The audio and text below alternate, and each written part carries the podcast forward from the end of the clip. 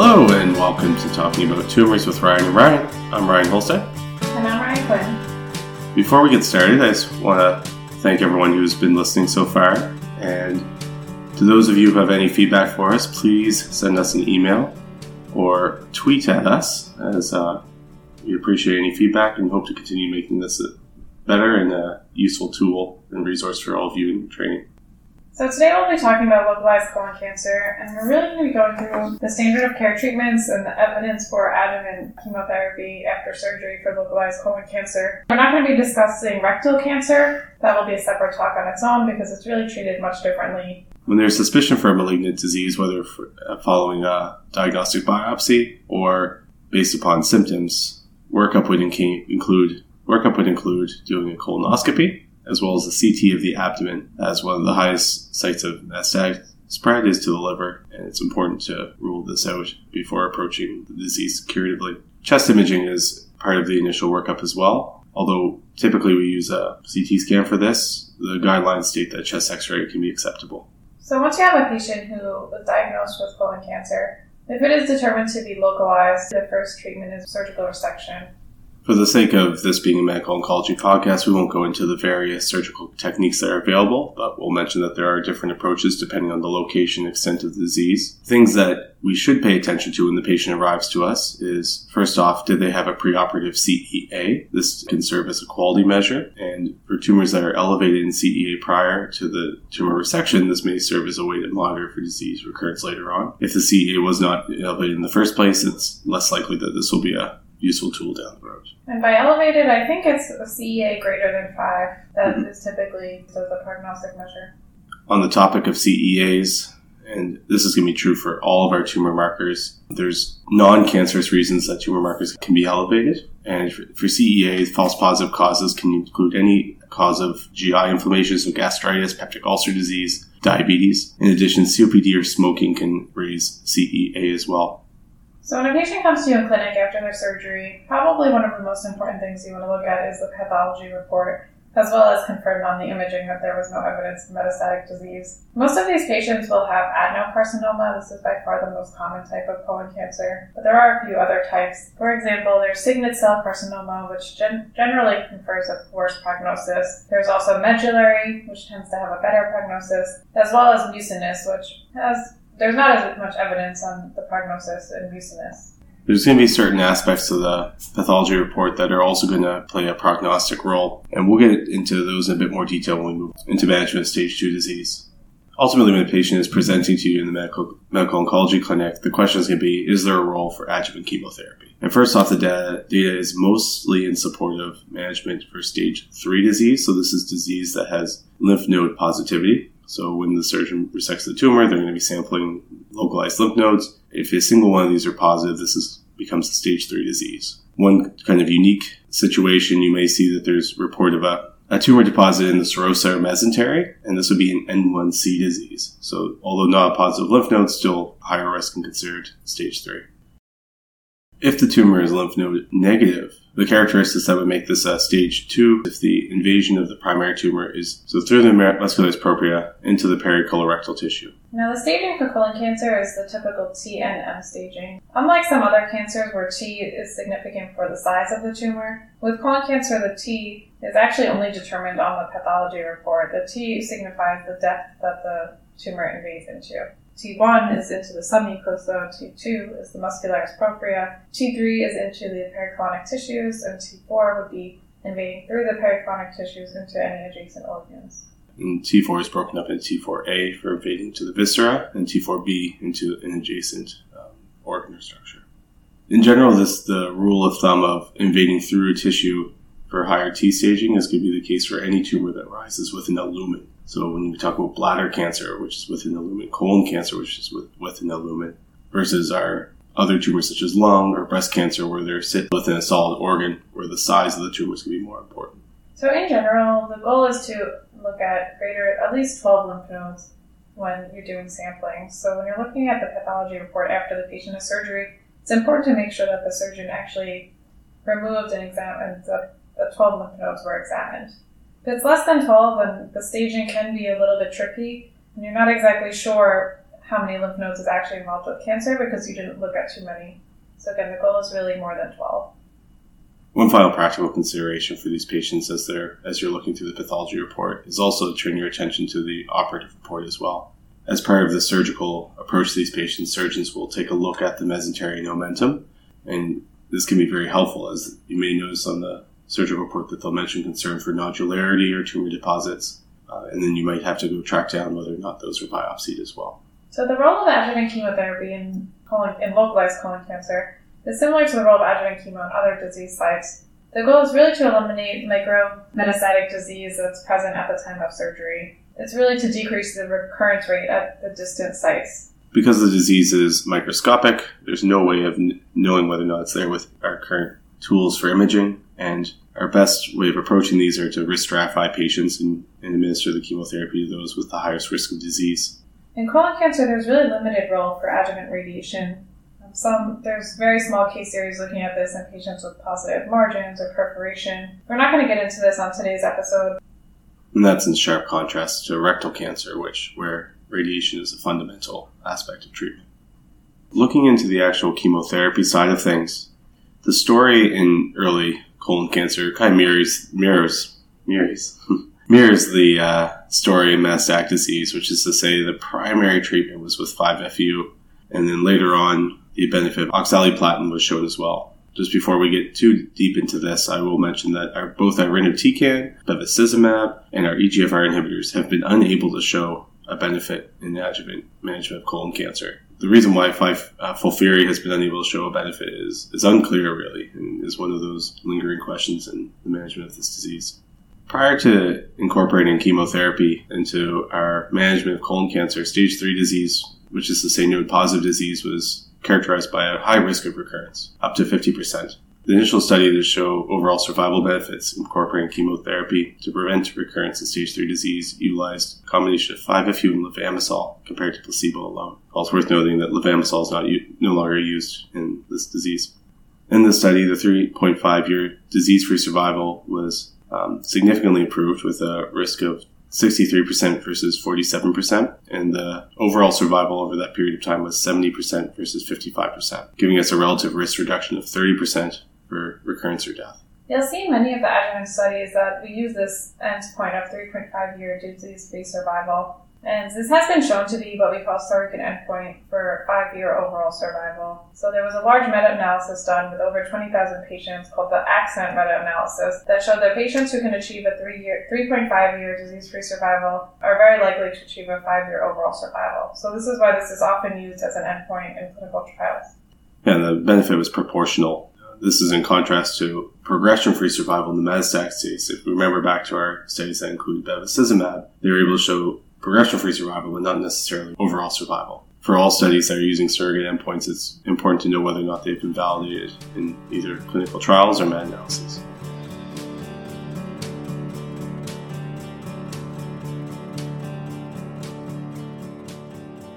Once oxaliplatin came into the field of metastatic colon cancer, people started to wonder if oxaliplatin, in addition to five F U, can also give a benefit as we see in metastatic disease. And adjuvant FOLFOX was looked at in the MOSAIC trial, which was a pretty large study, had twenty-two hundred patients.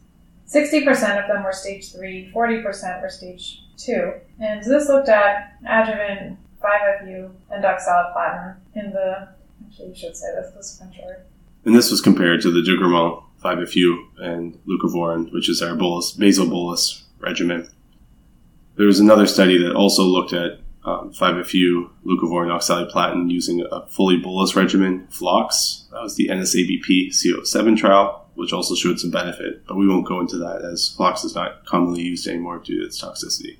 So the MOSAIC trial did show a disease-free survival and overall survival, and this held up to its six year uh, follow-up analysis, where five year disease-free survival was increased from sixty-seven percent with the five F U and leucovorin alone to seventy-three percent with the addition of oxaliplatin. There is an overall survival benefit seen in the stage three patients, with the six year overall survival increased from seventy percent up to seventy-three percent. The hazard ratios for this was zero point eight, so roughly a twenty percent relative improvement in disease-free survival compared to five F U alone. Now, talking about neuropathy, because that can be a significant side effect of oxaliplatin, and especially for patients in the curative setting where, you know, that you're expecting them to live years and years. So in this study, thirteen percent of patients did have grade three neuropathy. However, after two years, only zero point seven percent had grade three neuropathy. So the vast majority of them, the neuropathy resolved after completing treatment. Yeah, the only thing I would add to that is grade three neuropathy is quite severe. You know, that's so bad that it's interfering with your ability to do day-to-day activities. There is a higher percent of patients that have grade one or two neuropathy, which isn't necessarily going to stop them from doing what they need to do, but can be a day-to-day nuisance. And I do caution patients that they may have some level of neuropathy that can persist. Another thing about the neuropathy, if you remember from our MSAC discussion, oxaliplatin neuropathy is typically cold-induced. There is a distinction between cold-induced and room temperature, and it is worthwhile asking patients if they're having neuropathy at room temperature. The room temperature neuropathy is, has a higher likelihood of becoming long-standing. Now, we said in this trial that sixty percent of patients had stage three disease and forty percent had stage two disease. Talking about the overall survival benefit, an important thing to note is that this benefit was actually only significant in patients with stage three disease. Patients with stage two disease had no improvement in overall survival with the addition of FOLFOX. So similarly with the metastatic setting, we can use the substitution of capecitabine instead of the five F U. So CAPOX, capecitabine oxaliplatin, has also been shown to be equivalent to FOLFOX in the adjuvant setting. So when you present the option to patients, you can present FOLFOX or CAPOX. So in terms of the timing of adjuvant chemotherapy, we typically allow patients to recover from surgery before starting the chemotherapy. It's very important. There haven't really been many randomized controlled trials looking at the timing of when you should start the chemotherapy after surgery. It's generally recommended to try to get the chemo in before eight weeks after surgery, or within eight weeks of surgery. Again, there's not really trials looking at this. Most of it is retrospective data, which could be biased because patients that had to wait longer than eight weeks probably were more frail and had more problematic surgeries, which meant that they took longer to recover. So this could be why they did worse than patients who were treated within eight weeks. Certainly if someone is medically recovered and, and a candidate for chemotherapy, I wouldn't delay any longer than necessary, but I wouldn't necessarily use a delay past eight weeks as a reason to omit adjuvant chemotherapy. Potentially when someone's in that recovering from surgery mode, that's a good time to make sure you have all your T's crossed and I's dotted, such as placing your P I C C line or port line, ensuring you have all the necessary blood work, and even booking for chemotherapy if you're in a center that might require a week or two to book in advance. So getting into stage two disease, and this is again a little bit more controversial and many places practice this differently as the data is less convincing for stage two disease. Most of the evidence for this is in subgroups from combined trials such as the MOSAIC trial that had both stage three and stage two. Yeah, the MOSAIC trial at the time of follow-up, looking at the subgroup of stage two patients, found the disease-free survival at about six years was around five percent, with an overall survival of eighty-six point nine versus eighty-six point eight, using FOLFOX versus five F U. The subgroup uh, at the six-year follow-up of MOSAIC trial found an absolute difference of about five percent in disease-free survival for the stage two patients. And the overall survival difference was only eighty-six point nine versus eighty-six point eight for FOLFOX versus five F U. There was at least one large randomized controlled trial dedicated to stage two colon cancer. It did end up including a few stage three patients, which was the QUASAR trial. A drawback of this is they used five F U alone, so it was not in the oxaliplatin era. And this trial found a five-year overall survival benefit of eighty-four percent versus eighty-one point five percent, giving us a hazard ratio of about zero point eight. There's been some meta-analyses of the cumulative stage two patients in randomized trials, and they've also been unable to find this overall survival benefit. However, there have been some high-risk groups that have been identified within the stage two disease that have a higher risk of recurrence, and the higher risk of recurrence is thought to have a higher likelihood of benefiting from adjuvant chemotherapy. So some of these high-risk patients are patients with T four tumors, so tumors that are invading into adjacent organs or structures. Again, these patients have pretty poor prognosis and have a high recurrence rate. Some other things we look for are uh, perforation or obstruction, so patients who, prevent, who present with obstructing tumors. Poorly differentiated tumors also have a higher risk of recurrence. Patients with perineural invasion or lymphovascular invasion, and patients with positive margins. And the last thing would be patients who have inadequate sampling of nodes. So as we said, the goal is to get at least twelve nodes. ASCO actually recommends thirteen lymph nodes, but ESMO and N C C N are twelve. Um, if you don't have that many lymph nodes at the time of the surgery to look at, then this can also be considered a high risk for the simple fact that we don't know if any of the other lymph nodes would have been positive had they been removed and examined. If you look at the guidelines, ASCO, ESMO, and N C C N all have different definitions of what they consider high risk. Most of them include T four, perineural invasion, lymphovascular invasion, but they all have slight differences.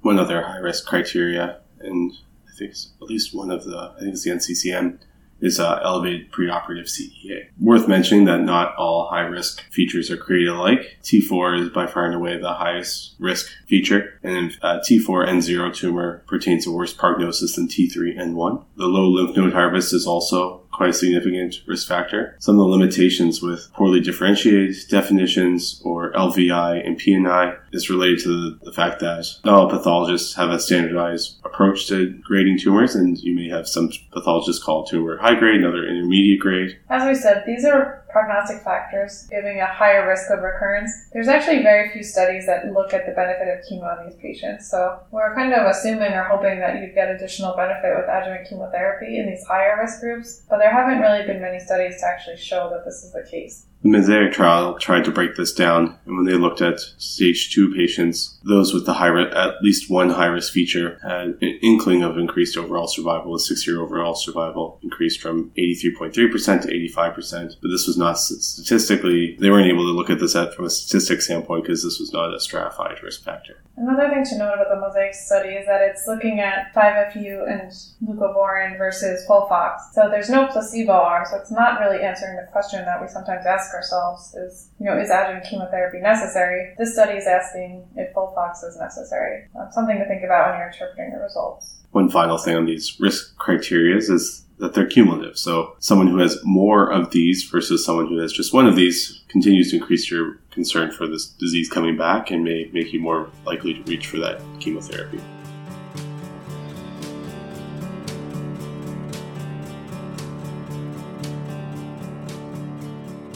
Somewhat more recently, the impact of M S I status or deficient M M R status has been found to be helpful for risk stratifying and selecting patients to receive adjuvant chemotherapy. The utility of this is limited to our stage two patients, but if you remember, patients who are M S I high are less likely to benefit from chemotherapy in the first place and tend to have more, tend to have less aggressive colon cancers to begin with. So a post-hoc analysis of M S I high tumors found a better overall prognosis and uh, essentially null benefit of five F U-based chemotherapy. In fact, there's maybe a suspicion that survival is worse giving five F U-based systemic therapy to stage two patients who are deficient in M M R. It's uncertain if this lack of benefit is still relevant if it's a T four perforated, poorly differentiated disease with less than twelve nodes harvested. Essentially, it's one more tool to add into your pocket to make this difficult decision of whether or not to go forward with chemotherapy a little bit easier. There has been interest in genetic profiling, such as the Oncotype. Unlike in breast cancer, where the Oncotype recurrence score is very heavily relied upon and used to determine if adjuvant chemotherapy is needed. However, right now it's still in the research phase, and there's really no role for this in standard of care treatment. The one other new emerging prognostic factor I'd also mention is B RAF status. So remember, those are more aggressive tumors, and there's some th- thought of incorporating that into our pathology for earlier stage disease, as a B RAF positive deficient M M R tumor is going to be more aggressive than a run-of-the-mill colon cancer without any molecular targets. Although this has not been a validated marker in clinical trial settings, I think it's important to keep in mind that the margins of benefit in stage two disease are narrow, and these should be patient-centered discussions where you provide the evidence, because for someone, two percent overall survival or three percent overall survival over five years is, is going to be something that they absolutely want to go through chemotherapy for. But this is not necessarily going to be the case for every patient you encounter in the clinic. One of the limitations of our randomized controlled trials are that the majority of patients who were enrolled in these were less than seventy or less than sixty-five years of age. There had been some thought for, you know, our older patients that they may be less likely to benefit from doublet chemotherapy. However, this thought has fallen out of favor more recently, and observational trials as well as SEER analyses have found that patients who get FOLFOX do have better overall survival than those who receive five F U alone. Once again, this is retrospective data, so obviously the patients who are fit enough to receive FOLFOX are going to have better prognosis to begin with than those who are being elected for no chemotherapy or five F U alone. But I think the general consensus is that age should not be a cutoff for selecting your adjuvant chemotherapy, and you really have to look at the patient in front of you.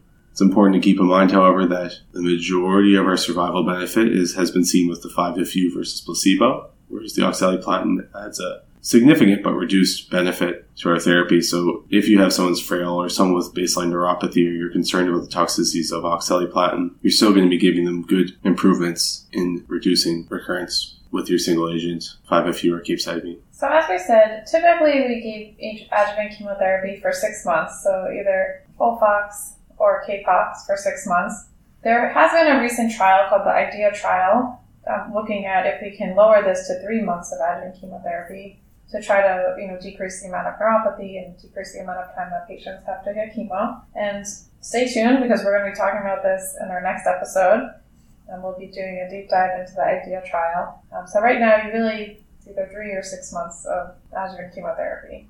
Now, talking about surveillance, so once you're done with your adjuvant chemotherapy, you know, how often are we seeing these people and, you know, keeping track of if they recur or not? So the most important thing is that you want to make sure that you get a colonoscopy at one year after their surgery. And even more importantly, if a patient presented with a completely obstructing tumor and you can see the full colon at the time of diagnosis, you want to make sure that you get another colonoscopy as soon as you can to make sure that you're not missing any other second primary colon cancer. In terms of imaging, you know, there's several different guidelines from many different groups, you know, ASCO, ESMO, N C C N. The N C C N guidelines suggest a yearly C T chest, abdomen, pelvis with contrast for um, the first five years after diagnosis.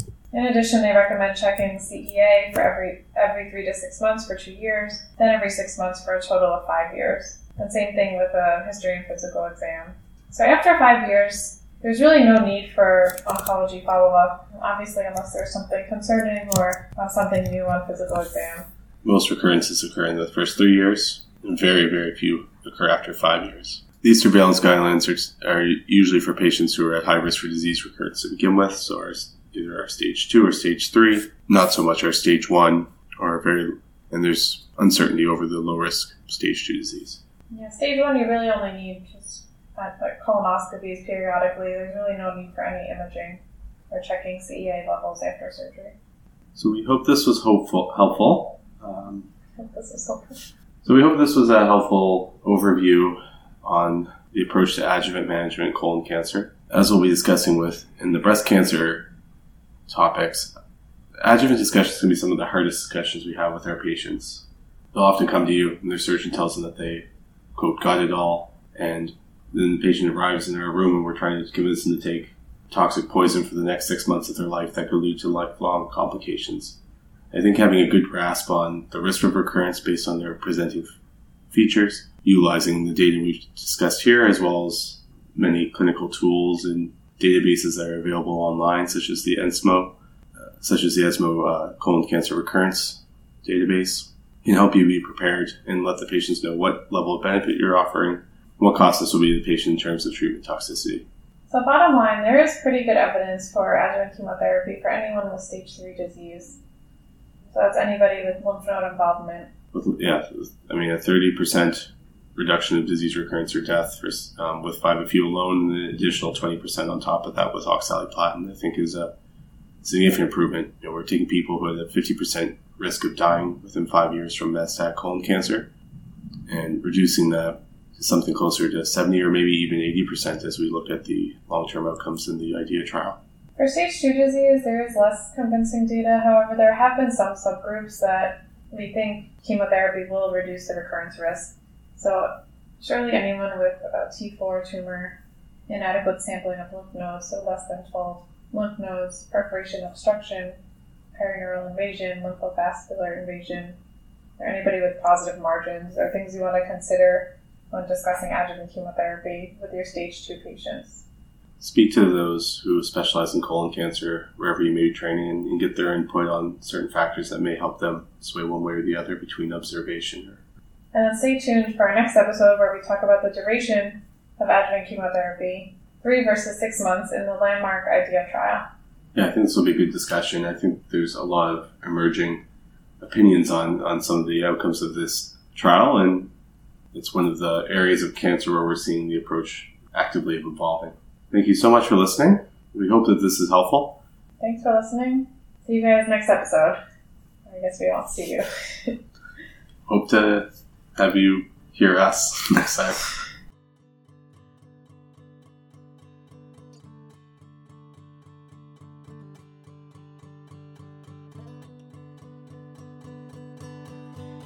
For more information, follow us on Twitter at Talking Tumors, or feel free to email us at talkingabouttumors at gmail dot com.